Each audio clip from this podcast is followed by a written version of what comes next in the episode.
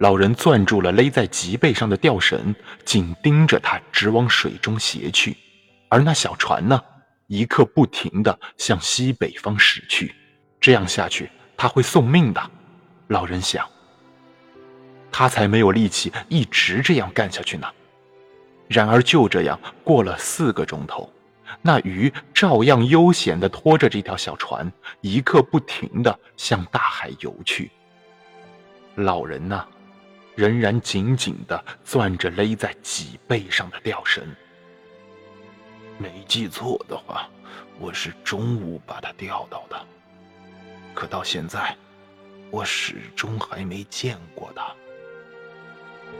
老人在钓上这条鱼之前，把草帽拉下，紧扣在脑瓜上。那草帽在这个时候勒得他的脑门很疼，而且他还觉得有点口渴。于是他双膝跪下，小心翼翼的，生怕扯动了吊绳，尽量向船头爬去，伸手去取水瓶。他打开瓶盖，艰难的喝了一点水，然后就靠在船头上休息。